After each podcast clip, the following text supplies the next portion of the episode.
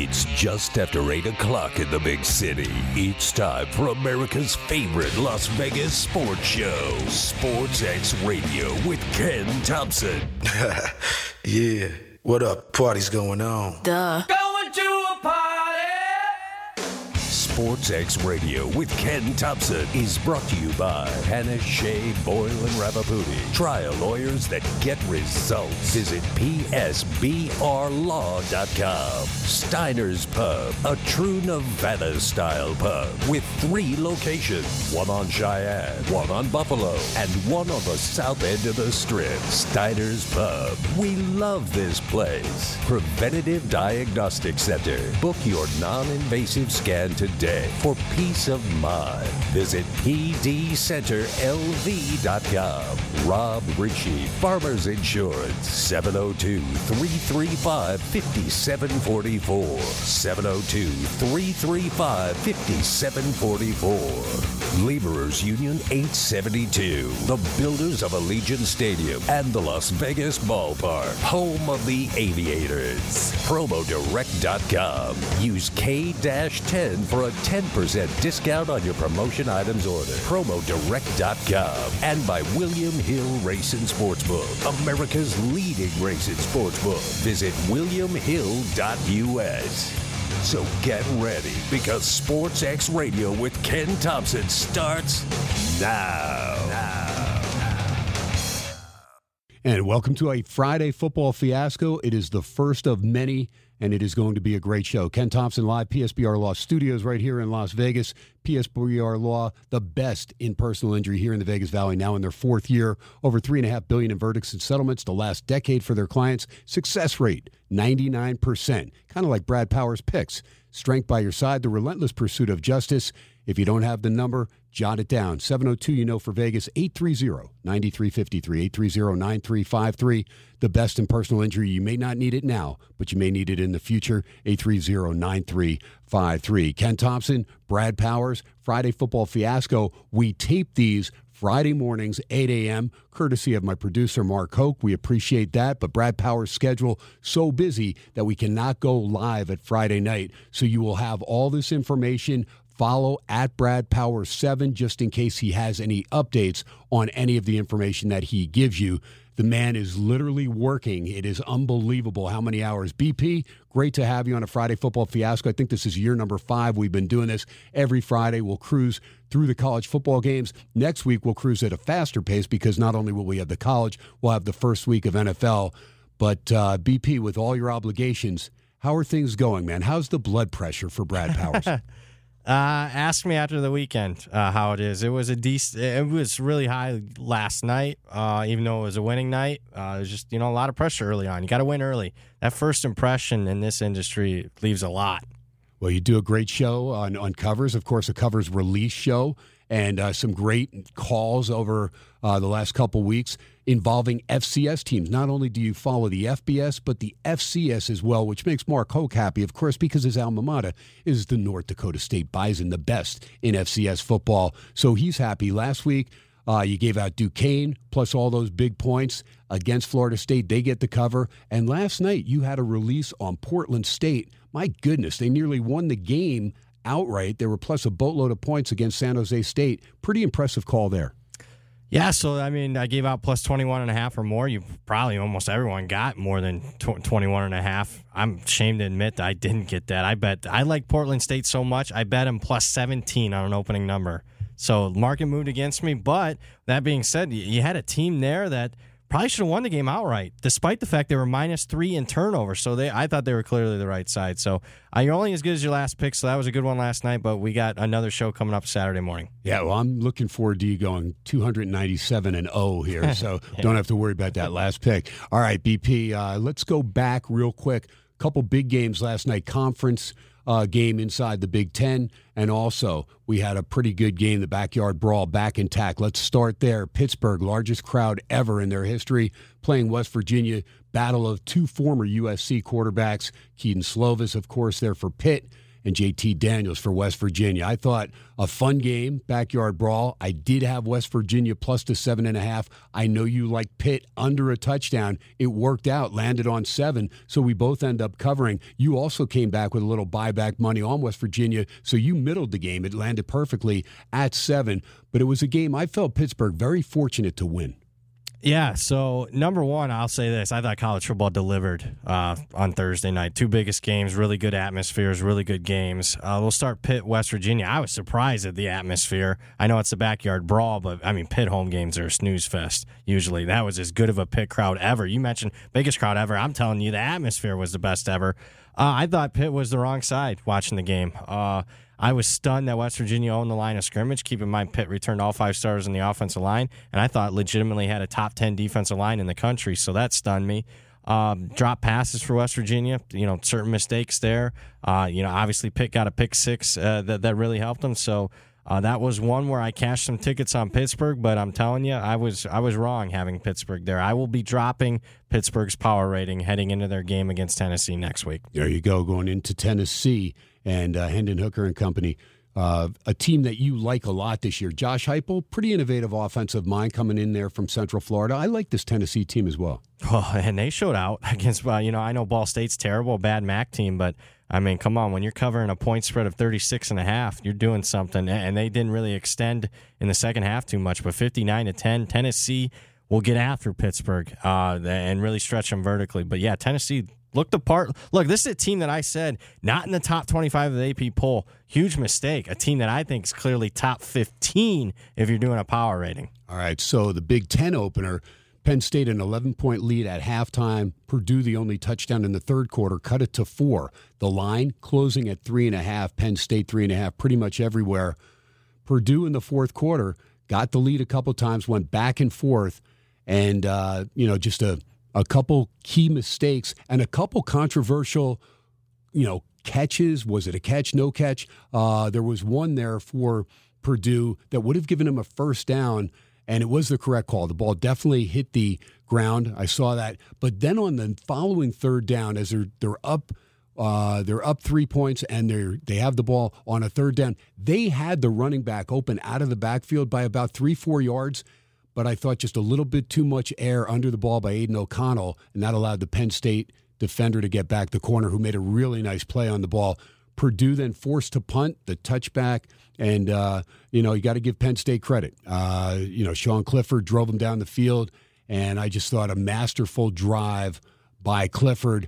I thought time and clock management maybe a problem there for Purdue. Maybe they could have taken a lot more time off to leave Penn State in a hole, even more so. Uh, but the risk with throwing a pass when you have the other team down to their final two timeouts, you better make sure that pass is complete because if not, that's another 40 seconds.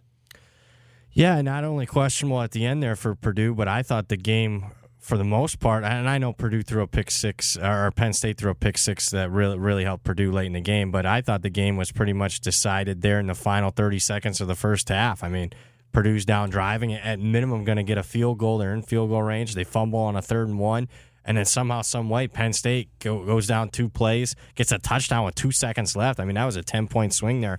For what I didn't watch the whole game. I, I, mean, I was watching. There was a ton of games last night, but for the twenty minutes or so that I watched at game time, I thought Purdue was the better team. Uh, but with that being said, you're on the road, you're in hostile territory, you're down to get a drive like that for the sixth year senior.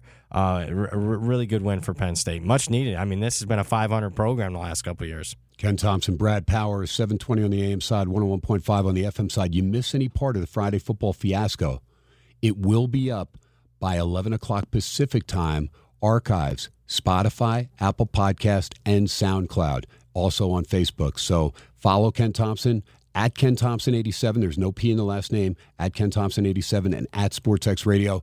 And again for Brad Powers at Brad Powers 7, the number 7. And do not forget Brad Powers Sports. If you want to get his plays, his newsletter, and you want to be part of the VIP. Uh, by the way, a shout out to my pal Tad Mick. I saw Tad Mick upgraded to the uh, VIP service. So he wants to make sure he gets all the good stuff from my good pal Brad Powers. Tad does a great job up there on fishing expeditions and all that good stuff off the coast of Oregon. And I think uh, BP and I will uh, get some stress out in the off season and go take him up on an offer that we got. All right, uh, tomorrow on Saturday, weather. I'm not going to get into the FCS FBS matchups. There are some weather problems there, but there's a ton of bad weather rain wise as far as from Texas through the Southeastern Conference states. So Troy at Ole Miss, 52% chance of rain there in Oxford. Uh, we've got Texas State at Nevada, 15 mile an hour winds project- projected up in Reno. And again, these things can change, so check your weather reports. There are several good sites to get them from. UMass at Tulane, 95% chance of rain there in New Orleans. Brad, that stadium that Tulane plays in, that's not a dome, right? No, outdoors. Yulman Stadium holds 30,000. Uh, yeah, it can get wet there. Yep. Utah and Florida. I mean, a lot of uh, major chance of rain here, 76 degrees. Utah preparing, as we talked to Bill Riley, for the humidity. Uh, they knew there's a good chance there could be some rain, but they couldn't make it rain indoors, so they'll have to get acclimated there on the field. Uh, this is still a big play for you, Utah and Florida. Does the weather change things at all if it's going to rain, or are you just concerned more about wind? Well, I think it increases the variance, especially if it's a heavy rain. Heavy rain, and, and for me to bet the under, it needs to be a downpour. Just raining, eh, it, doesn't affect the total too much. You need wind. You need you know usually 15 mile an hour above for it to affect it. But in this instance, I'm a little worried. Utah wet football I mean, I think they're the better team. Wet football maybe evens the playing field a little bit. There you go. I'm hoping it's not too wet that uh, Coastal Carolina can wing that ball around because I like Coastal Carolina. I think they have one of the better quarterbacks uh, that people don't know about. And Army going in there, it's a decent Army squad. Yeah, with some rain there, 79%. That affects the option. You're pitching yep. the football constantly. That's what I like. I want the Chanticleers to take care of business. I laid the two points. Utah State at Alabama 81% chance of rain and also 13 mile an hour winds projected in Tuscaloosa. Brad Powers, you had a great little tweet. It was just, uh, I know it was a personal little bet that you made. Utah State plus 42 or 42 and a half? 42 and a half. And the tweet was, you know, uh, forgive me, Lord Saban, for I have sinned. I mean, because fading Saban in season openers, you're pretty negative. But number matters. This is the biggest point spread he's ever laid in an opener. Texas on deck. Weather's positive for me, KT. So I'm very happy with my bet now. All right, there you go. That sounds good. SMU at North Texas. Mean Green coming off the nice second half shutout of UTEP at the Sun Bowl, getting a decisive win. SMU at North Texas, 48% chance of rain, 94 degrees there in Denton. How does that affect SMU? Are they going to still be winging that ball around even though Sonny Dykes is out of town? Under's one of my, yeah, they're still going to be the same offense, maybe more tempo, uh, but I hope it rains really heavily there. That's one of my favorite totals, under. SportsX Michelle going for her PhD at Liberty. Hugh Freeze and Liberty. They'll be at Southern Miss in Hattiesburg, 71% chance of rain, 87 degrees there. Memphis at Mississippi State in Starkville, 52% chance of rain, 84 degrees there. Georgia State's at South Carolina and Columbia. It is uh, 76% chance of rain, 82 degrees there. UL Monroe at Texas in Austin, 81% chance of rain, 83 degrees, and then some serious wind projected. And again, always check this stuff because winds will change. But Western Kentucky at Hawaii, 19 mile per hour winds projected there. Western Kentucky, they didn't play that greatly against Austin Peay. Uh, I read the quarterback not bad, but I really liked uh, Austin Peay. I had them plus 15 and a half in game, but I also got Western Kentucky minus seven and a half in game. Game ends on 11, so I was able to get it both ways, 38-27. Your take on Western Kentucky after watching that game? Yeah, downgrade Western Kentucky certainly. Uh, I, Austin Peay had some turnovers there, even for Western Kentucky to win the game by 11. Keep in mind the market bet Western Kentucky from 21, which I thought it would open up to 31, so that money was all dead wrong there. Uh, yeah, downgrade. I like the, the, the text you sent me. What'd you say? Nothing like in game. Nothing like in game, man. Especially if you have an eight point middle. Yeah. And uh, I was hoping, and it did land that way. So it was fun watching that game. I do enjoy some of these uh, FCS teams. I, look, North Dakota State, Mark's alma mater. Always enjoy watching a powerhouse like that. But some of the lesser teams that I have not been familiar with throughout the years, I'm following now because you are such a uh, proponent of FCS football. Yeah, so I mean, last night I was, that's what I was watching. Everyone's asking what were you watching? I was watching St. Francis Akron. Number one, Akron's got a brand new coach. I want to see what the Zips look like. That went to overtime, very entertaining game. Another one, Bryant. Bryant was one of my favorite plays last night. They go to overtime with a first year coach FIU. So everyone asked me, why weren't you watching Penn State Purdue play by play? Because I usually got action on this FCS, and plus if I just watching it, I can maybe get some positive EV bets moving forward. Some info that maybe I'm one of 20 people watching this game right now. Yeah, and what I like about you, I do the same thing. Is I DVR tape a ton of games, so watching several paying attention to several that you're involved in, but then going back in games you're not involved in and uh, kind of watching and then listening to the broadcast because a lot of times if you're listening to the broadcast, and that's why I like listening to radio sometimes too, because you're going yep. to get tidbits that you're not normally going to get, and I think that comes into play for future wagers. Yeah, you said very excellent, uh, KT. So I would suggest to anybody, and obviously this isn't a paid advertisement, but one of the best channels to listen to consume college football on a Saturday is Channel 84. Uh, it's like a red zone, but it's radio play by play, guys. It's Sirius XM Channel 84, and they just bounce around all over the country, 10, 12 games at once, and whoever's in scoring position. But you're actually getting the play by play guys, and they'll give you so many nuggets because they follow that team. Love listening to that. There you go. All right. Uh, we've got a great show in store for you the rest of the way. Got about 35 games for the weekend.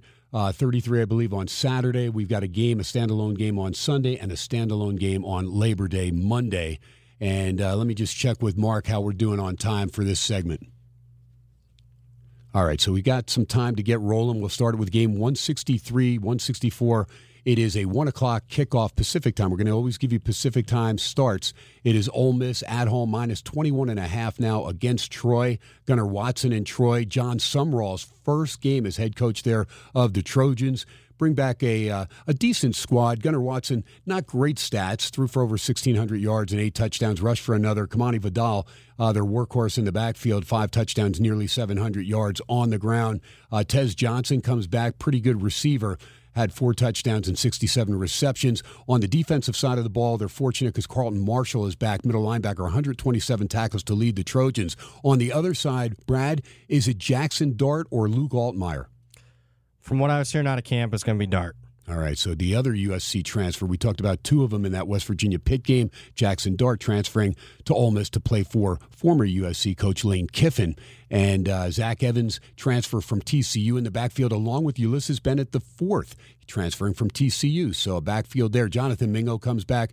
A lot of uh, expectations from that young wide receiver. Meanwhile, AJ Finley, three interceptions, 90 tackles, safety, the strength of that defense. Cedric Johnson, pretty good linebacker, 33 tackles, six and a half sacks there for Ole Miss. Your take on this one, Brad, from Oxford. Troy catching 21 and a half, total of 57. We're using the Westgate lines. Yeah, so I think any that hook is critical. I, that it gets me on the dog. Even at the current line, I think plus 21 and a half is a decent bet. I think Troy has obviously underachieved the last three years. That's why they have a new coach, but he also inherits the new coach uh, a good situation there. A talented team, an experienced team. A lot of turnover, not only on the roster, but coaching turnover as far as Ole Miss goes. Not sure that I can trust them laying more than three touchdowns. So Troy for me, also, did bet the under. I'll say this moving forward. Here, here's a good tidbit for you guys. There is a misperception about Ole Miss football just because it's Lane Kiffin, he's offense, he's tempo.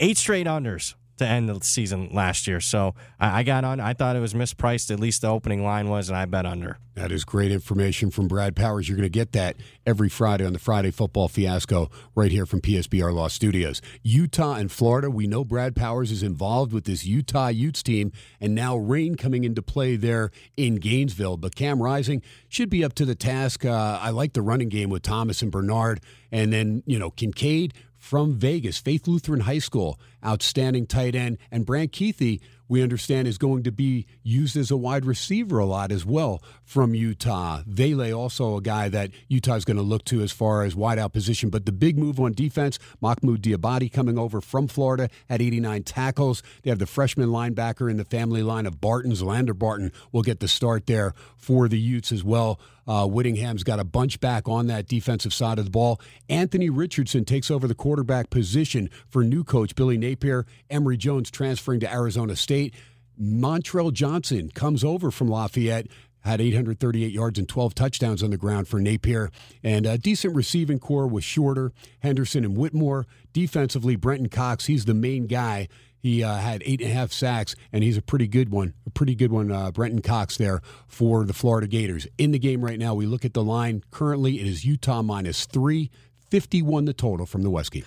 I think both side and total are very fair at the current numbers. Uh, I think Utah is the right side. I, I, would wait. I mean, I think there might be some two and a halfs pop up because I, I, think you're going to see the public get involved tomorrow. They're going to want to go with the SEC team, a home dog. Are you kidding me, Florida? And I get points in the swamp. So maybe wait for a two and a half to show up. Utah be uh, the side, at least as far as I'm concerned. One thing I will say there is something to betting on the SEC in these Power Five versus Power Five matchups. Week one, SEC 64% against the spread the last 10 years. Wow, great information. I mean, you're not going to get this information anywhere else than the Friday football fiasco. Tell your friends. We want to see those numbers jump through the roof. And again, we will tape this Friday mornings, 8 a.m. Pacific time, so 11 a.m. Eastern time. And again, things can change weather, injuries, things can happen, suspensions. Make sure you check all that. Brad Powers, of course, at Brad Powers Sports, always updates his VIP uh, clients. So when you get his uh, stuff. If you can afford the VIP, it's still a drop in the bucket compared to most services, and you're going to get accurate, great information. BYU at South Florida in Tampa, Kalani Sitake and company going in, Jaren Hall, your quarterback, and they've got a decent uh, receiving game coming back with Gunnar Romney, uh, Puka Nacua is back, and tight end Isaac Rex pretty good. Four back on the offensive line. Linebacker Ben Bywater, 102 tackles, leads the way for that defense. Uh, Tyler Batty pretty good as far as his defensive line. So eight starters back on the defensive side of the ball for the Cougs. South Florida, Jeff Scott, the coach there, will rely on Baylor transfer Gerry Bohanon. He wins the starting job. Mangum on the ground, 671 yards and 15 touchdowns last year for South Florida. Pretty good. Top three receivers are back Weaver, Horn Jr., and Dollison.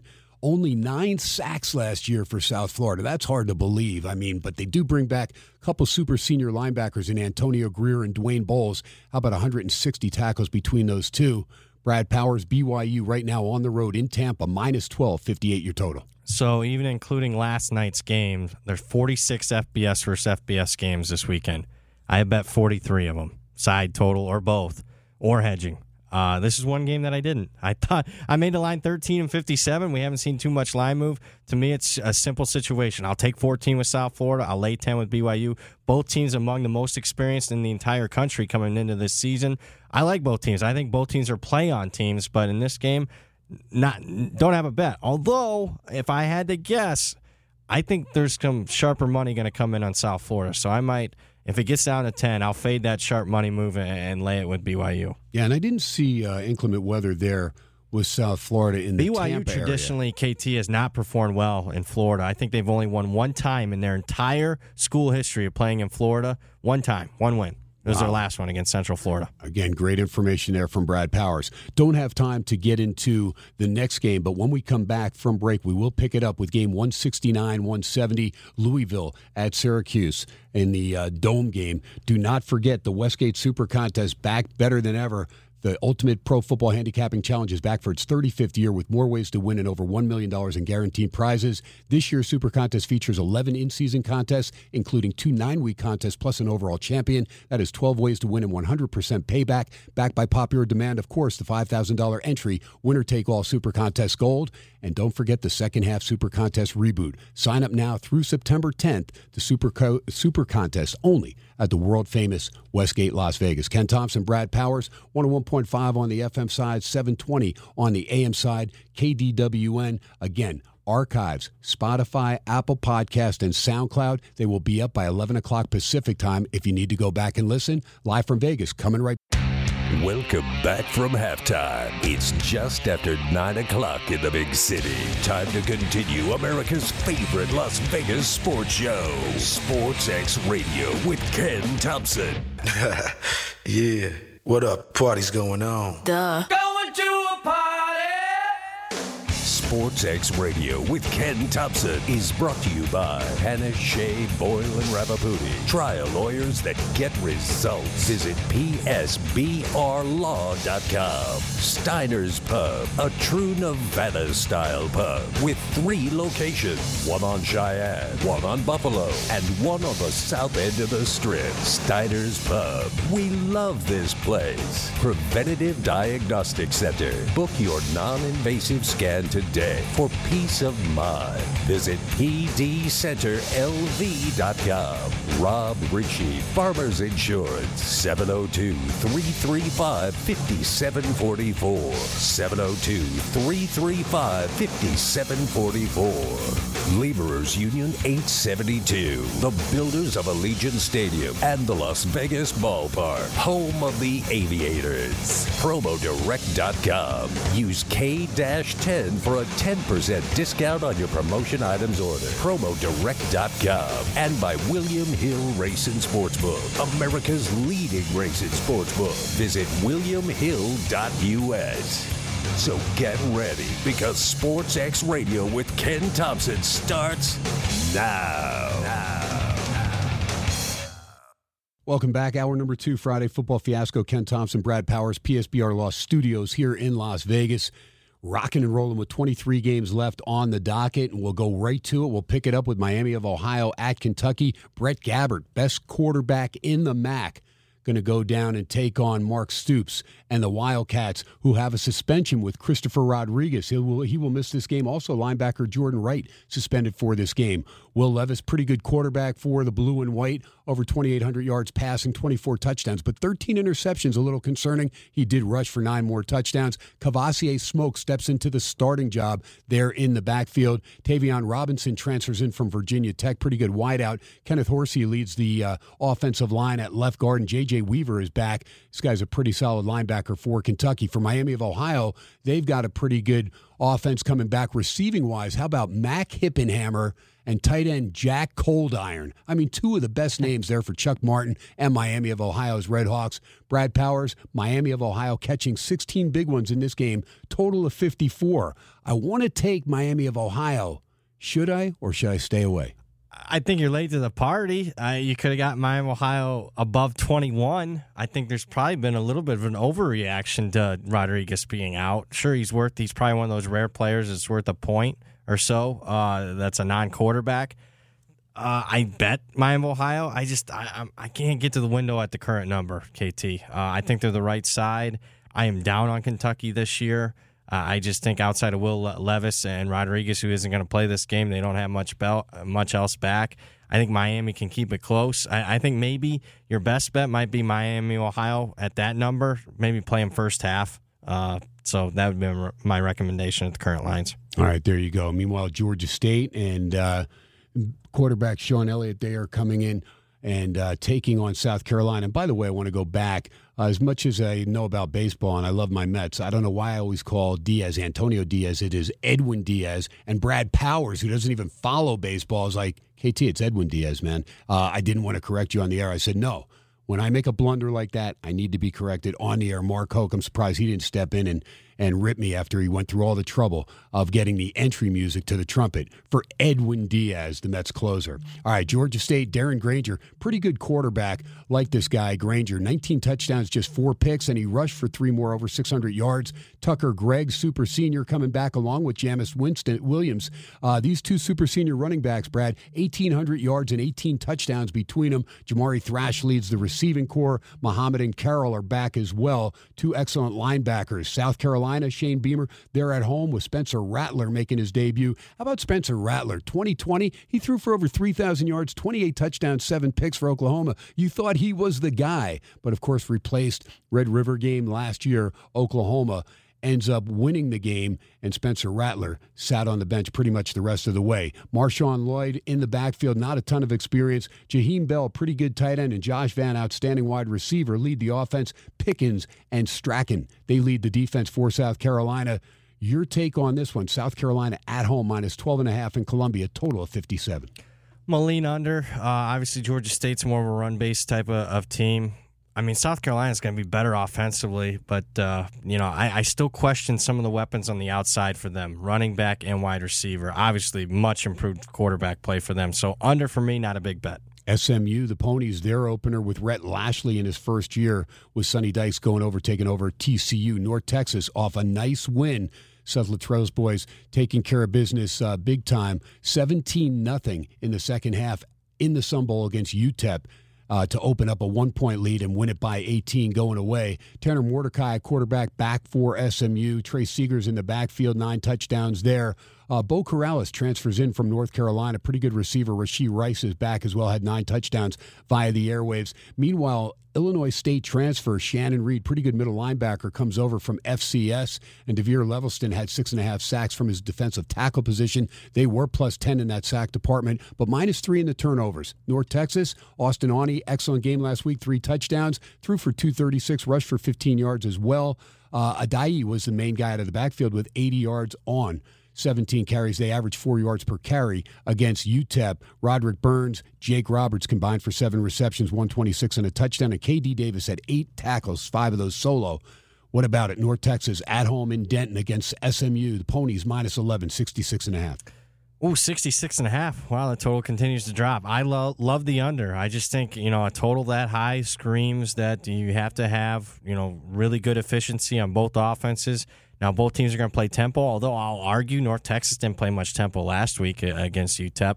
Uh, SMU with a new coach, maybe they, they figured th- some things out. Now, uh, I bet at 75 and a half, believe it or not, a while ago. I gave it out to VIPs at 71. I gave it out to my newsletter guys at 68 and a half. Now we're starting to get to the point of no return, but it'd still be a lean under for me, KT. 67 around town, but at the Westgate, 66 and a half is your total. Florida Atlantic off a nice win for Willie Taggart. N'Kosi Perry, 256 via the airwaves as they whipped up on Charlotte 43 to 13. Larry McCammon had 118 on the ground and a touchdown, 8.4 yards a carry. My goodness, the Owls will take that all day. LaJohntay Wester had four receptions, and Eddie Williams, eight tackles, leading the defense there for FAU. Ohio U, their first game. Head coach Tim Albin up against it. Kurtis Rourke is back at quarterback. O'Shaan Allison in the backfield uh, didn't get in the end zone last year, but nearly four yards a carry. Tyler Walton a decent receiver, but my goodness, they're replacing a lot. They do have Bryce Houston, Cannon Blauser, both these guys coming back combined, these two linebackers, for 190 tackles for the Bobcats. Game in Athens, it is FAU minus four and a half, 49 and a half, and you'll probably say late to the uh, party there if you want to bet FAU, but I think the money's going to continue to go on the Owls. Yeah, so I mean, originally I was thinking towards Ohio in this game, uh, but then I watched FAU against Charlotte, and there was nothing fluky about it. Bigger, stronger, faster, clearly superior team in a game that I actually bet Charlotte in that one, so I was impressed with FAU. So much so that hey, a little little nugget further. Uh, you can use this for next season. Write it down. Uh, they left the lines up for a lot. There's a bunch of week zero games. They left the lines up because there's week one. Same teams are playing week zero, week one. They're leaving these week one lines up n- not adjusting. Whatever that line was, uh, you know, on that Saturday, regardless of outcome, just le- left it up. FAU is minus three, so I'm down at William Hill on Sunday morning, betting FAU minus three uh, would still lean that way. A point and a half, good to the number, and still leaning that way. Meanwhile, NC State, remember Brad Powers has a big ticket on Devin Leary, I believe 40 to 1 to win the Heisman. 300. Oh, it's 300 to 1. My goodness, where did I get 40 to 1? I'm thinking of uh, Sandy Alcantara, the uh, Cy Young Award, award there for uh, Wayne Krivsky. He's got him, and that you can count that money. Uh, but 300 to 1 on Devin Leary. How about 3,433 yards, 35 touchdowns, just five picks? He rushed for two more. My goodness, he's a South Jersey kid. Now he's South Jersey, so he's like Mark Hoke. He roots for Philly teams. If he was North Jersey, he'd root for the New York teams. Uh, Devin Carter, uh, Lassane, uh, Thayer Thomas, uh, decent as far as offensive weapons. Trent Pennix, good tight end, transferring in, or actually not transferring in, but shifting from running back to tight end. Uh, Grant Gibson anchors that offensive line there for uh, state linebackers may be the best in the ACC with Peyton Wilson, Drake Thomas. What a combination there. And Isaiah Moore, pretty good himself. Tanner Ingle, 82 tackles from his safety position. They're going to take on Mike Houston's ECU Pirates with Holton Ahlers. Uh, this guy, 18 touchdowns and rushed for six more. Uh, Mitchell and Harris real solid in the backfield, over 1,700 yards for these two guys, 13 touchdowns on the ground. Uh, decent receiving core as well with Johnson, Winstead, and uh, Jalen Johnson transferring in from Georgia, uh, Winstead transferring in from Toledo. And uh, they did lose Jaquan McMillan, cornerback, who uh, is on that Denver Broncos squad. He's made the team. Emmanuel Hickman will lead the defense there for ECU. NC State on the road, minus 11.5, 51.5 against East Carolina. So money came in on the under big time. I was typing my newsletter up a couple days ago, and just significant under uh, money came in. I got to respect that. I did think NC State was the clear side. Again, numbers matter. I don't. I no longer would bet NC State at the current numbers, and, and I promise, guys, it won't be like this all year. It's just these numbers have been up for four months, but uh, the numbers right now signify no bet for BP. All right, a game I know you got on after watching Wyoming's dismal performance yeah. last week in Champaign. 38 6, they get drubbed. Uh, Titus Swen, who I uh, met over there at the Media Day, Mountain West Media Day. He had a good game 17 carries, 98 yards. Also met linebacker Easton Gibbs. He had nine tackles to lead the defense, but Andrew Peasley couldn't throw the ball worth a yeah. darn last week. Five passes he, he completed for 30 yards and an interception, five for 20. He did rush for 76 yards, but my goodness, Wyoming just outmatched big time by Bret Bielema and that Illinois defense. Now Tulsa comes in. Davis Brin is back at quarterback. Uh, Stephen Anderson and Deneric Prince, pretty good running back combination. Also Isaiah Epps transferring in there as far as the receiving core. And remember, they have Juan Carlos Santana my goodness, he is solid. Uh, pretty good receiver. And with the name alone, that goes a long way for KT. They also have the best field goal kicker in the AAC, Tulsa, with Philip Montgomery now in his eighth year as head coach. But Zach Long, what a great name for a field goal kicker. Zach Long will uh, try and get Tulsa on the board as many times as he can. Right now, up to six and a half. They were a slight dog when this game oh, or I'm sorry, a slight favorite when this game opened, but they're up to six and a half, 44 the total from Laramie. Is there still value on Tulsa before it goes to seven? Yeah, that's the only way I could bet it. Until it gets to seven, I think Tulsa is worth a you know, smaller bet, but I, I, they're the clear right side as far as I'm concerned. Wyoming, you mentioned the past game, you can't be that one dimensional unless you're an option team. You can't be that one dimensional in college football these days. And I go back to it. I think there's locker room issue at Wyoming. I know you met those fine young players, but when a bunch of your players transfer out, and it's not like you don't have a, a coaching change or nothing. Craig Bohl's been there forever. There should be stability in Wyoming. And when his best players transferred out at the end of last season, that was a big ma- major red flag for me. All right, the boys from Troy will open at the Coliseum. Don't know how many people will be there, but it is up to 32 and a half. USC the favorite at home against Rice. There are some 33s around now popping up. Total is 61 and a half from the Westgate. Rice with Wiley Green leading the way. Uh, Ari Broussard out of the backfield, not too bad. And Cedric Patterson, pretty good receiver. Offensive line, Shea Baker leads the way with an offensive line that is back intact for Rice. That's important for a team that runs the ball like they do to have the continuity and everybody back on the O line. Meanwhile, for USC, 15 transfers on the defense, 12 transfers on the offense, the most in college football. Bobby Haskins looking like he may have solidified that left tackle spot. That was the question mark on the O line for USC uh, coming over from Virginia, the redshirt senior. Uh, Vorhees will anchor that offensive line. Meanwhile, on the defensive side of the ball for Southern Cal, a couple transfers. Shane Lee looking the best, the transfer linebacker from Alabama. Also, Romello Height, transfer from Auburn, will help that defense. Uh, Mekhi Blackmon also coming in, cornerback from Colorado. All three of those guys should start for SC. Caleb Williams will lead that offense. Travis Dye and Austin Jones, two Pac 12 guys, stay in the conference. They'll be in the backfield for Southern Cal. And Jordan Addison, big time receiver, coming over over for that NIL money uh, from Pitt. Mario Williams, also outstanding receiver that connected with Caleb Williams at Oklahoma. He is back. Jerry Rice's kid, Brendan Rice from Colorado. Terrell Bynum from Washington. Gary Bryant Jr. still there. John Jackson III, Kyle Ford, Michael Jackson III. I mean, USC's got weapons galore offensively. They are minus 32 and a half. Don't think I'll lay it, but I want to see what this offense has. Yeah, I think this at the current numbers, this is a game that you're going to learn a lot about both teams. I'm, you know, a little bit pessimistic on both teams this year. I bet Rice under their win total. I bet USC under their win total. I bet Rice in this game, but I needed that 35 KT. 35 and 36 is where I got it right now. Another game where no bet at the current numbers. All right, then we've got UCLA, Bowling Green, Bowling Green, Brad's alma mater, Scot Loeffler, and uh, quarterback Matt McDonald is back. Uh, first team tight end Christian Sims, as far as in the MAC, pretty good there for the Falcons. Defensively, they're going to be stronger with Carl Brooks, Walter Hare, Darren Anders, uh, Devon Ferguson, cornerback, and Jordan An- uh, Anderson, uh, pretty good safety. So inside the MAC, their defense looks like it'll be formidable for UCLA and Chip Kelly. We know they're just going to wing this ball around. They've got a bunch of good, solid players, uh, including Zach Charbonnet now in his second year, the transfer from Michigan. But wide receiver Jake Bobo transfers in from Duke. Uh, they've got an, uh, you know a couple other transfers as well, especially on the defensive side of the ball. The Twins uh, the Murphy boys have transferred in from North Texas, and they will be start. Well, at least Gabriel will be starting. His brother will back him up, and Darius Muasau, uh, the leading tackler for Hawaii, also there at linebacker, starting for UCLA. So a lot of transfers to the Bruins. What about UCLA? Shouldn't be a big crowd there at the Rose Bowl. Uh, probably look half empty. UCLA 23 and a half, 56 and a half the total. Well, half empty. I'll bet the under. I think it'll be less than half. KT on a on a you know Saturday afternoon game, it won't be very many people there. I loved Bowling Green. Uh, pulling behind the curtain, it was one of my top two VIP plays. I went out. You know me, I don't give out a lot of strong plays. It was a significantly strong play on Bowling Green, plus 31 and a half, smooth a touchdown, and then some.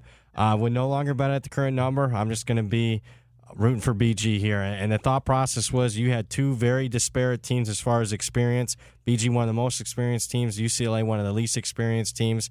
And I think BG's confident. They beat Minnesota last year as a 30 point underdog.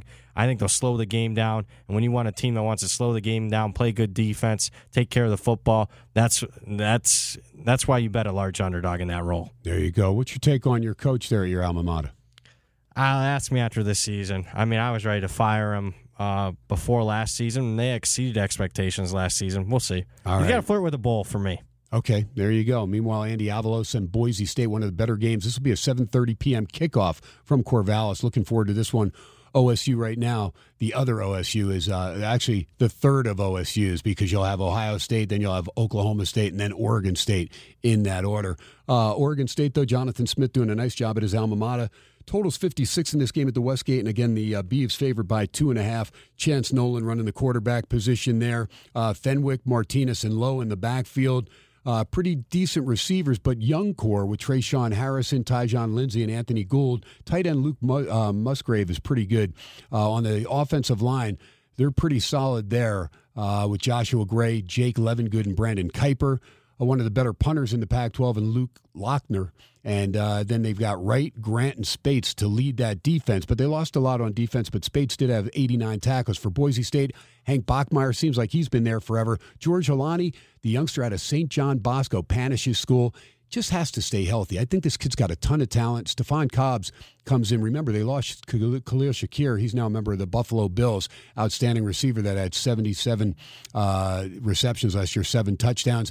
Meanwhile, Matlock leads the uh, defense. Scott Matlock, very, very solid. Shane Irwin's pretty good. J.L. Skinner had 92 tackles uh, from his safety position. So there's plenty to like for Boise State.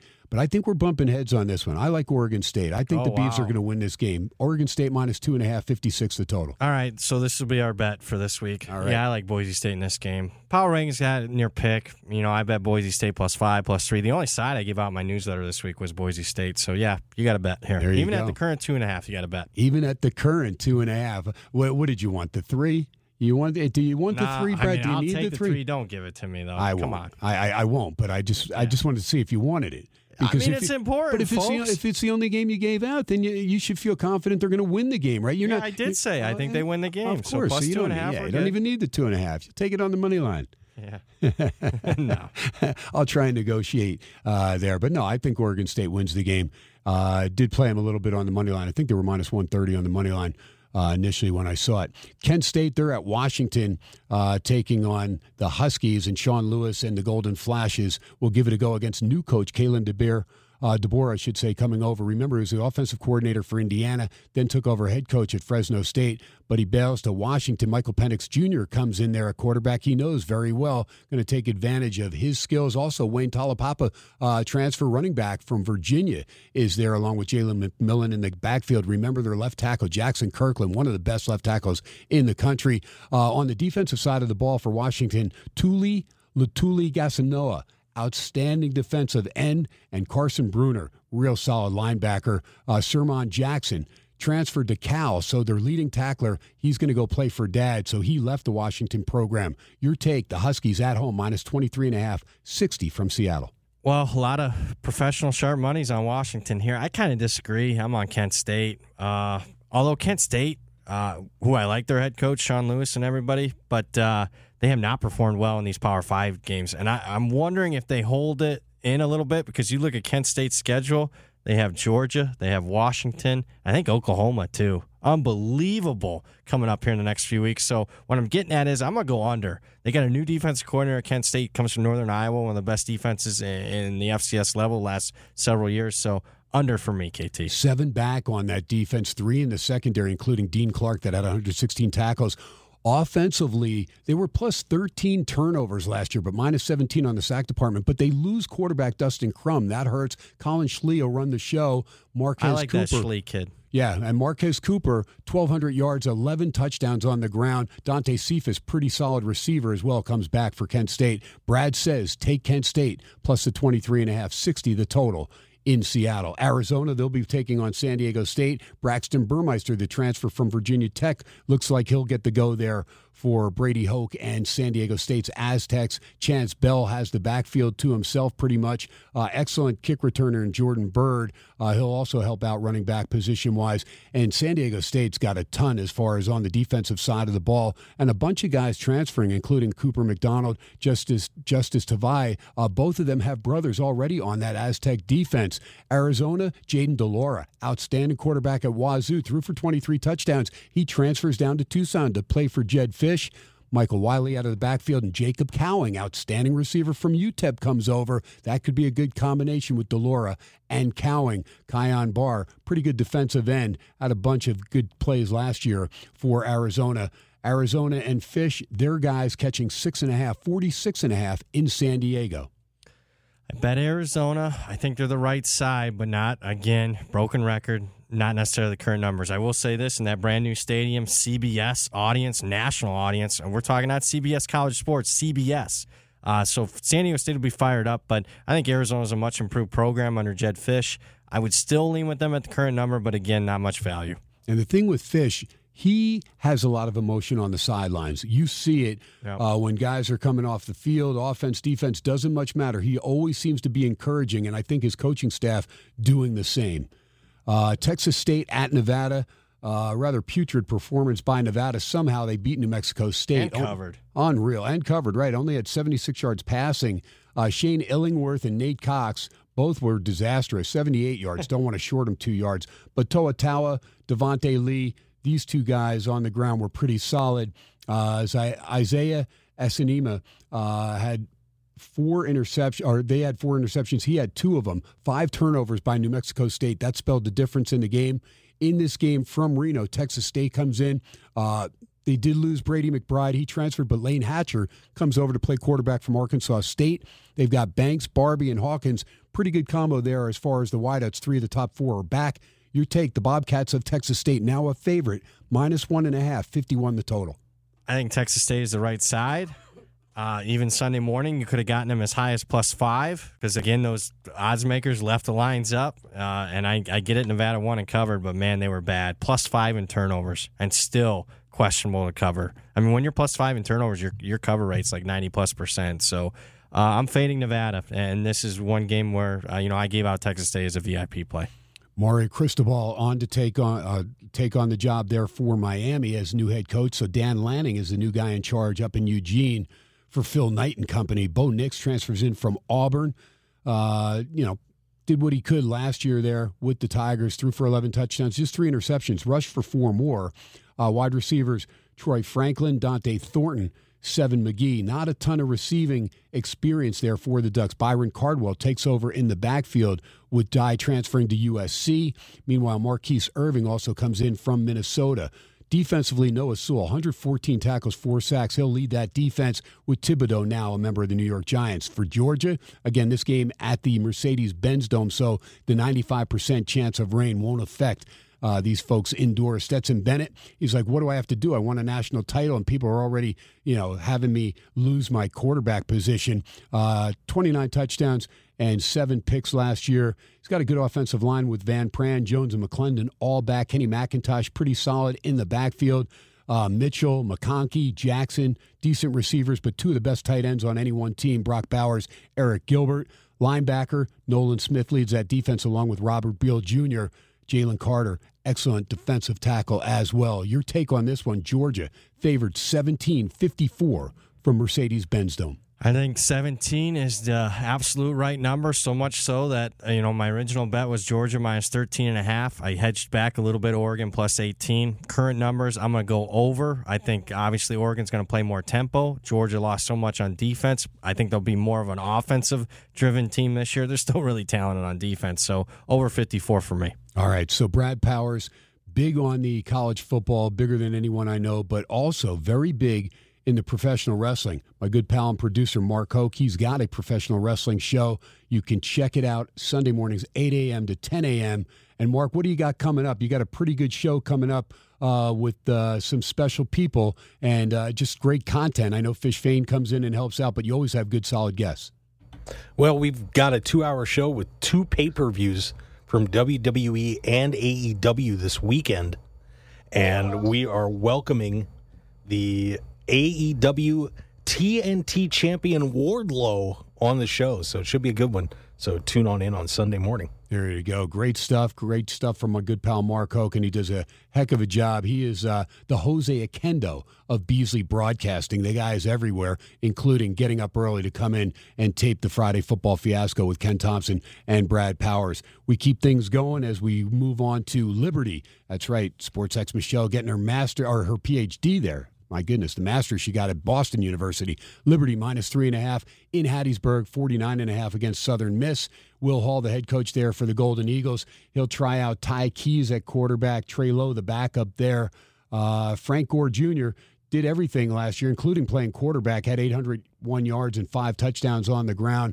Uh, Bozeman, pretty solid middle linebacker, missed eight games, but he is back intact. Uh, Malik Shorts also from his safety position at 89 tackles. Charlie Brewer is the heir apparent, remember, from Baylor to Utah, and now he's there at Liberty with Yarborough, Douglas, Sneed.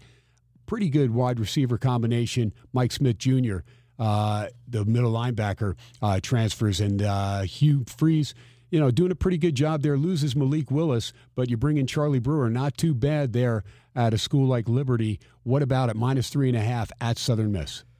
I like both teams this year. Bet both teams over their season win total. I thought Liberty was downgraded too much for losing Willis at quarterback. I like um, obviously Hugh Freeze is as profitable as a coach as any in the country ATS wise since he you know took the Arkansas State job. Southern Miss most improved team for me in the country, but I like Liberty in the game. I laid three, three and a half still okay. All right. So Brad says, "Give me Liberty or give me death." Yeah. I don't know if he'll take it that far. Total is 49 and a half. Utah State and Alabama what do you say about Bama? I mean, Brad has them clear cut national champions. Bryce Young, the Heisman Trophy winner, over 4,800 yards, 47 touchdowns, just seven picks. Jahmyr Gibbs transferring over, running back from Georgia Tech. I mean, this team's loaded. Jermaine Burton, wide receiver, transfers in from Georgia. Cameron Latu, pretty good tight end, but he'll miss this game. Byron Young, solid on the defensive line, but nobody better than Will Anderson. 17 and a half sacks, 101 tackles last year. How about Henry To'o? He had 112 tackles, the transfer from Tennessee. They have Dallas Turner, Jordan Battle on that defense. Eli Ricks comes in from LSU. Kool Aid McKinstry.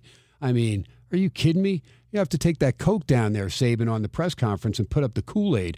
Uh, are you drinking the Kool Aid with Alabama in this one? Because right now, the Crimson Tide minus 42, 62 the total. Wind and rain in Tuscaloosa. No, dog and under for me. Uh, obviously, Nick Saban's as good as anybody. Uh, in season openers, obviously, he's the greatest coach of all time. But season openers, 15 and 0 straight up, 13 and 2 against the spread, has never been this big a favorite, and has a huge game against Texas on deck. Weather on top of it, I think, says Utah State gets the cover, even though Utah State wasn't impressive last week. All right, we got about 20 minutes to get in the last eight games here. UTEP and Oklahoma. Real tough go of it for UTEP last week. Hardison, he threw for 293 and a touchdown, but they left 28 points off the board. I mean, unreal. They really squandered opportunities. They didn't run the ball well, so I'll put it that way. Uh, Awatt only had 36 yards on 10 carries. Uh, Tyrese Knight pretty solid defensively. Middle linebacker at 11 tackles, seven of them solo. Now you go to Norman to take on Brent Venables in his opener, and you got to face Dillon Gabriel, outstanding quarterback transferring in from Central Florida. Eric Gray still in the backfield, the transfer from Tennessee. Uh, Michael Turk, best punter in the uh, Big 12 there for Oklahoma, just in case they uh, have some bad field position. He can flip that field, no question. Some pretty good defensive players as well for Venables. His son didn't transfer over to play for him. Stutsman, Wiley, Washington, uh, Key Lawrence, and Redmond on the defensive end. Pretty good for OU, but uh, what about it? It's a lot of points, 30 and a half, 57 the total. But based on the way UTEP looked last week, off, last week offensively, I can't touch him agree at the current numbers. I, I, don't want anything to do with UTEP. In fact, I would take Oklahoma at 30 and a half, minus 30 and a half. That would be my uh, lean here. Uh, I bet UTEP plus 40. Uh, three months ago, KT. Wow, there you go. And you, you know what? And I even, can still lose. No, I no, mean, no. I, But, yeah. but, but you you would come. Will, will you come back now with a nine and a half Yeah, point a- middle? A little bit, and, and here's why. Not, I'm just not hedging the hedge. If my numbers call for it, then I'll do a little bit of hedging. So uh, I'll have a small bet on, on Oklahoma minus 30 and a half. Because based on going into the season and watching that first game against North Texas, you had to downgrade UTEP a little. Yeah, so my number was 31 and a half, 32 last week. Uh yeah, I'm trying to think. No, no, no. It was 30 last week. Now it's 31 and a half, 32. So yeah, I downgraded Utah about a point, point and a half. All right, Memphis and Ryan Silverfield, they are in Starkville. Going to get rain here, 52% against Mississippi State. Seth Henigan leads the way offensively there for Memphis. Uh, Brandon Thomas, pretty good in the backfield. Uh, decent uh, returners as far as on the defensive side of the ball with Jalen Allen on the defensive line and Xavier McC- uh, Xavier Cullens leading the way. A couple transfer linebackers from Charlotte and Syracuse also, but the safeties are strong. Quindell Johnson, Rodney Owens there for Memphis. For Mississippi State, Will Rogers over 4,700 yards, 36 touchdowns, just nine picks last year. Jo'quavious Marks combination with Dylan Johnson. These two guys 900 yards, 10 touchdowns between them and uh, should be a, a, fun game from Starkville. I'm wondering what Memphis has. I'm interesting to see interested to see this team. Didn't touch this game. Mississippi State and Mike Leach minus 16 and a half, 57 your total. I touched it, uh, and a lot. Uh, I bet Mississippi State opened up eight in April, laid the eight, took 17 and a half back on Memphis. That was a couple weeks ago. And then this week, and I still like it. Hopefully, it doesn't rain too much. My favorite totals play was over the total here. I think Mississippi State's offense in the third year of the air, raid is the best Mike Leach has had. I think he's got a grind to axe. Consider what happened to the Memphis game last year. I also think Memphis is okay offensively. Henigan's a good quarterback in his second year, so over for me. There you go. And again, 52% chance of rain. We're hoping it's less than that for that over. Get on top of that one from Brad Powers. Uh, current number again is 57 in that game right now. That total is 57 pretty much everywhere in Las Vegas. UL Monroe, Terry Bowden's guys going to Austin, taking on Steve Sarkisian. And, uh, you know, Bowden doing a decent job winning four games with that UL Monroe team and nearly deflated Billy Napier and UL Lafayette. Lost that game 21 16 on the finale. And I'm thinking if Napier loses that game, he may not get the Florida job. Who knows? Quinn Ewers will be the starting quarterback, the freshman there for Texas, and Sarkisian beating out Hudson Card. Uh, Bijan Robinson, one of the best running backs in the country. He is Heisman worthy. Uh, speaking of worthy, Xavier Worthy, the leading receiver, is back as well. DeMar- DeMarvion Overshown, excellent linebacker, comes back to lead the defense along with Coburn and Jamison from the uh, uh, defense as well. Coburn on the defensive line, Jamison from his cornerback position. And uh, UL Monroe, Chandler Rogers running the show quarterback wide. And keep an eye on Boogie Knight, excellent wide receiver there. Tyrone Howell also transferring in wide receiver from Kansas State. Caleb Thomas leads the defense along with Zach Woodard, the linebacker. What about it? UL Monroe at Texas, Texas minus 37 and a half, 64 and a half from Austin. I bet the dog and under in this one. Still would go with the dog. I just the question you have to ask yourself is Texas going to really extend themselves with Alabama on deck? Are they going to show everything with Alabama on deck? I don't think they do. So therefore, give me the underdog in this one, UL Monroe. All right, then we've got uh, the next game on the docket: it's Cincinnati and Arkansas, and uh, some rain in Arkansas as well. Uh, Brad, and if you can check that because I did not uh, get the exact rain there on Arkansas, but I looked the other day and it looked like rain in Fayetteville. So I don't want to get that out there. It may have changed. It may may have shifted. Uh, we'll see if we can get an update there. But Cincinnati is catching six and a half against Arkansas. This is going to be one heck of a game. Sam Pittman's boys at home. A lot of optimism with KJ Jefferson coming back, through for 21 touchdowns, rush for six more. Raheim Sanders, Dominique Johnson in the backfield, combining over 1,100 yards, 12 touchdowns. Four or five starters back on the O line, including Ricky Stromberg, the best center in the SEC. Uh, they've got Matt Lauders, or Landers, I should say, and Jadon Haselwood, both transferring over uh, from from Toledo and Oklahoma, respectively. Defensively, Bumper Pool is back. How about 125 tackles leading that defense? And uh, they've got players in the secondary with Simeon Blair and Myles Slusher. Uh, Cincinnati, Ben Bryant takes over for Desmond Ridder at quarterback, Corey Kiner for Ford in the backfield, Luke Fickell, plus 15 in turnovers last year. How impressive is that? Has an excellent kicker in Trey Tucker. Whole offensive line back for the Bearcats, including Renfro, O'Quinn, and Mentz and uh, excellent receiver in Trey Tucker and a good tight end in Josh Whyle. Defensively, they've got plenty of weapons still there with Malik Vaughn, uh, Malik Vann, I should say, on the defensive line. But it's Deshawn Pace that leads that linebacking position along with Ty Van, uh, Ty Van Vossen and then uh, Bush and Hicks pretty good in the secondary. Your take, this should be an excellent game. It's a 1230 kickoff from Fayetteville Pacific time. Six and a half Arkansas, the Hogs favored, 53 the total. 15% chance of rain, KT. Okay, so uh, it's gone down big time. Yep. Uh, I like Cincinnati here. Again, key number. Anything above seven, Cincinnati's the pick. I think the market at least initially downgraded Cincinnati too much for what they lost. Uh, would I bet it now at six and a half? No, I wouldn't. I, I would just sit tight. Uh, it's going to be an outstanding game, really good atmosphere, but uh, I actually like both teams this year. I bet both over their season win total. There you go. Meanwhile, Houston, Dana Holgorsen and company, they're going to take on Texas San Antonio. The Roadrunners off a pretty impressive season with Frank Harris leading the way. Had 27 touchdowns, rushed for six more. This guy is a fun athlete to watch. Ty Edwards, Anthony Lewis in the backfield, uh, Joshua Cephus, outstanding receiver, Zachary Franklin, Oscar Cardenas, the tight end, he transfers over as well.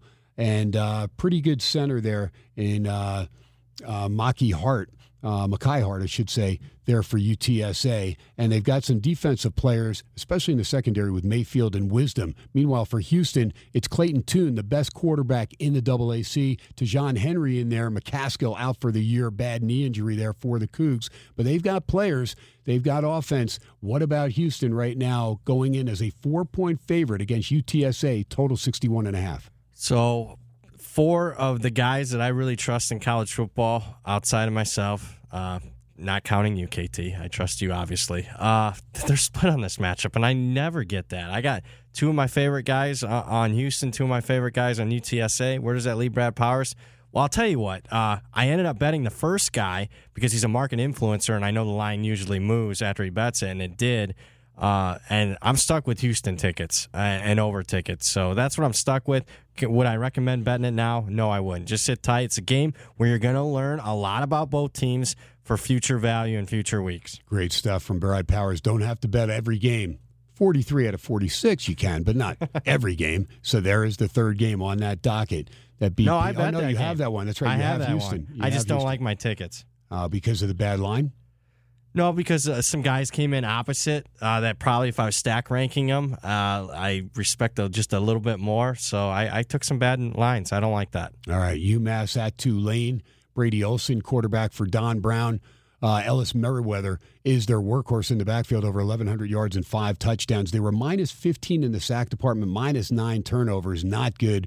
Rico Arnold, wide receiver, not bad. George Johnson, the third, transfers in from Michigan and Cameron Sullivan Brown transfers in from Penn State. So a couple receivers coming from the Big Ten.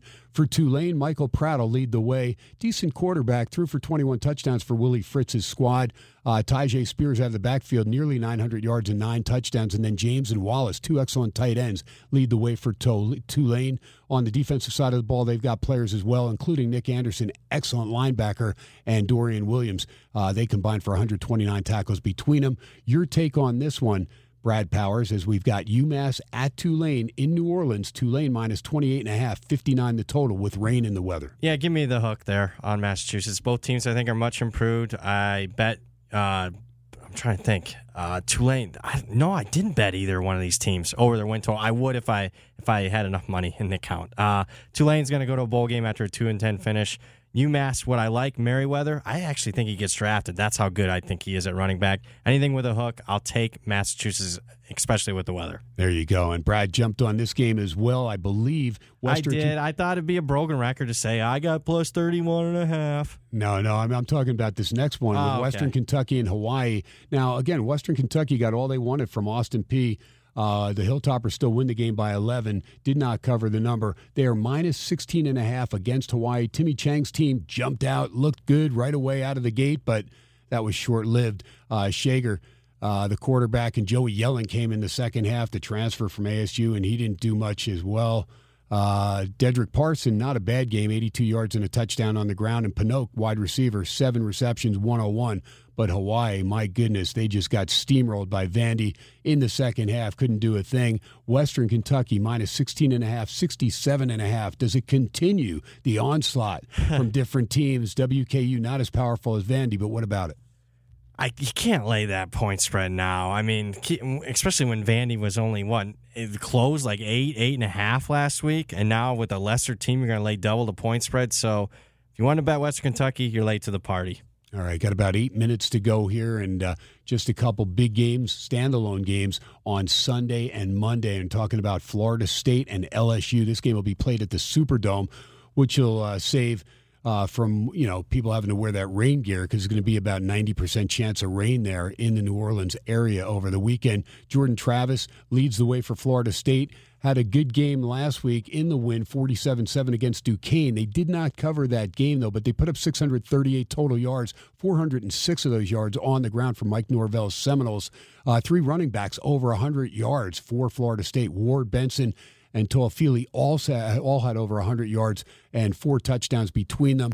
Uh, Poitier and Pittman, four receptions each for Florida State. On the defensive side of the ball, uh, Jamie Robinson, uh, Fabian Lovett, Robert Cooper, and Omarion Cooper all played well. Uh, but they only had one sack, six tackles for loss. For LSU, it's their opener under Brian Kelly. Jayden Daniels, the transfer from Arizona State, will lead the way. He didn't have great numbers last year 10 touchdowns, 10 interceptions for the Devils, but he did rush for 7 10 and six more. Transfer coming over from Penn State, Noah Cain in the backfield, John Emery Jr. I believe was suspended, but I, he's can, suspended for the game. He is suspended for the game. Okay, uh, Larry Ragusa let me know that last night. Uh, Nabers, Jenkins, and Bech. Uh, 105 receptions between them for 13 touchdowns. Uh, but Kayshon Boutte is the guy with nine touchdowns, 38 receptions. On the defensive side of the ball, Smith, Gay, Ojulari are the leaders. Four transfers to start in the secondary for the Bayou Bengals. On that offensive line, Miles Frazier, Traymon Shorts, the guards, pretty good for the Bayou Bengals your take on this one. Uh, let's see what the line is. Last I saw, LSU was favored by three, and that's where it sits. LSU three, total of 50. At three, I'm going to lean LSU. I bet both teams. I laid two and a half, took six and a half. Somewhere in that four, you know, corridor is where I'd make the line. So LSU four. So yeah, I, I my best advice I can give anybody right now if you want to lay three, go ahead and lay the three. I don't expect it to go to two and a half. I really don't. Uh, if you want to take three and a half, wait. Uh, if, and take Florida State plus a, bigger number. Public's going to want to bet LSU like you wouldn't believe come uh, Sunday night. All right, my buddy Larry Ragusa, big Bayou Bengals fan. Him and his dad, that's their tradition. Uh, his pops passed away, but Ragusa, he, he watches every LSU game. He said, ask Brad Powers, first off, win total LSU. And what about an outside chance that they can maybe take out Alabama? well, turn down the, the volume right now, Larry. Uh, under seven and a half, I bet. I even bet under seven. So that tells you I don't like LSU this year.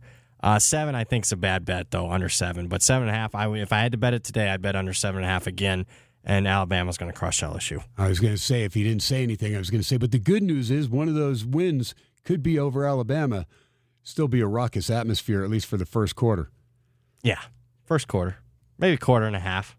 There you go. We'll see if Brian Kelly can get it together and surprise Brad Powers now that he's gone down there with his fake accent. All right, uh, Clemson and Georgia Tech. That is our Labor Day game.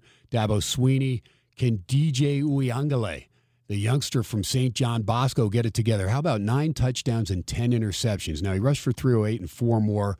He worked out, put on some weight He's got a good backfield. Kobe Pace and Will Shipley. These guys are outstanding. 17 touchdowns between them. Shipley getting 11 of those. Uh, McFadden, left tackle, really solid. Best in the ACC as far as from that position. Joey Ngata, Beaux Collins, not a ton of experience on that receiving corps. Defensive coordinator is Wes Goodwin taking over for Venables. Dabo thinks he's got seven players that will be drafted uh, from this team next year. They did have plus 21 in the sack department. Tyler Venables still there at his safety position there for Clemson's Tigers. Myles Murphy, seven sacks last year, and Trenton Simpson from his linebacker position, 64 tackles and six sacks. They'll take on Georgia Tech, and Geoff Collins has to get things going. He's got uh, Jeff Sims back at quarterback. Remember, he missed the first four games last year, uh, has 12 touchdown passes, uh, but threw seven interceptions. He rushed for four more. They lose Jahmyr Gibbs to Bama. That was uh, Major Jordan Mason also uh, made the 53 man roster there for the 49ers. They do have Dontae Smith coming back as well, but uh, defensively, they'll rely on Ely, who had 90 tackles, and Charlie Thomas, linebacker, with 70 tackles. Kenny Bennett transferred transfer from Maryland comes in to play safety there. We'll see what Georgia Tech can do because Collins, like I said, on the hot seat. Clemson minus 23 and a half, 51 the total. This game also inside that Mercedes-Benz Dome. Uh, I'll lay the 23 and a half. I think it's going to close 24. It's pizza bet uh, for, for, to close out your weekend on Labor Day night, but uh, I would not lay anything more than 24. All right, Brad, got about four minutes to go. I know you get involved in the FCS games. FCS, FBS games, anything in those games because we don't have the lines, uh, but that you're you're leaning on. Is there is there anything that uh, that you're looking at, or maybe games that you're looking at because you will have releases tomorrow on the cover show. So let's get that out there. Got a couple minutes when you uh, are being doing that show, and I believe it's what eight thirty Pacific time. Uh, eight Pacific time. Eight we Pacific- moved it up because okay. we've been missing lines. Uh, been released earlier and earlier. Okay, so 8 a.m. Pacific time, and uh, you'll release right there. So people need to really be ready with their accounts, ready to roll, because these lines move big time. Both you and then Raz, Right Angle Sports, great reputations. You precede Raz. You'll go at 8 a.m., but you'll have FCS games, FCS versus FCS, or FCS versus Both, FBS, both. right? But it's all all dependent on who's up as far as how many books. But at the very least, FCS versus FBS tomorrow. And so that is on a YouTube channel covers. YouTube channel. Uh, if you're confused about it, just follow me on Twitter. I'll be tweeting out the link to, to go to that YouTube page. All right, and those lines again. Trust me, folks. I saw Brad give out Duquesne plus forty-five or whatever it was last forty-six, and they end up covering that game. Uh, they lose it by forty, but uh, covering once they got that one touchdown, I think you felt pretty good about that game. I never feel good, KT, until the final. That's true. That's true. Until until you until the money's in your account Yeah. locked in there. That's right. You never know. But uh, the best of the line moves from Brad Powers. And if you hear some of these lines that he's talking about that he got way back when when Circa and William Hill released lines, uh, you know, prior to even opening lines coming out from the other books, you know, they're on. T- Brad's on top of this stuff. So uh, Sunday, what is it? Sunday morning. Also, the lines come out. Sunday morning, 11 a.m. Circa first uh, book to open. I don't give out any picks uh, for obvious reasons. Lines move, but also I wait until they're widely available. I try to give people, uh, for obvious reasons, uh, a shot to get these numbers. So I'll wait till Sunday night to give out picks. Brad, real quick uh, before tomorrow, any teams that have not played a game yet that you like their win total still going into tomorrow Oh, that's a before good- tomorrow? That's a really good question, KT. Uh, I haven't looked at that market in a while. Uh, I don't know. And you know me, I, n- I hardly ever say that. No, I don't. I don't know because I know I bet almost every single team on uh, uh, on on the docket. So that's it. Nothing as far as uh, the win Well, total. I that mean, you know, they've moved so much. Sure, I haven't looked at the market in two weeks, KT. All right. Uh, favorite play FBS game this week.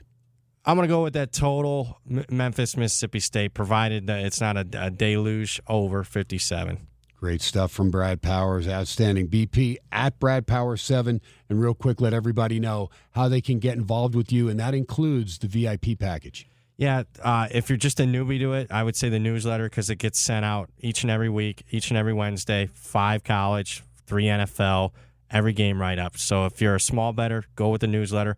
If you are bigger better and, and 500 bucks is nothing for you, then check out the, the VIP service at bradpowersports.com. That is great. We've got about a minute. How does that work, the VIP service? Well, it's emails every single day. It's texts every single day during football. It's more immediacy. Like I send out a text. You better be able to make that bet. It's almost like the cover show, but it's 24 7. That is great stuff. Brad Powers, always enjoy doing the Friday football fiasco. Again, folks, remember, we are live here at PSBR Law Studios on Friday mornings, 8 a.m. Pacific time. So 8 a.m. till about 10 a.m. Uh, we'll tape the show. So again, check your weather, check your injuries, stay on top of the stuff, and then follow Brad Powers at Brad Powers 7 on Twitter. And remember, the archive for this show will be up at 11 o'clock Pacific time. Till Monday when Fish and Hoke take over, you know the rules. No drinking and driving, no texting and driving. Most of all, God bless our troops. God bless you. Live from Vegas, Sports X Radio, 101.5 on the FM side, 720 on the AM side. I'm Ken Thomson. Brad Powers, really appreciate you, my man. Hope you have a great Saturday. Hope all your games come up roses except the one we bet. We'll talk to you on Tuesday. I'm Ken Thomson. Have a great weekend. God bless everybody.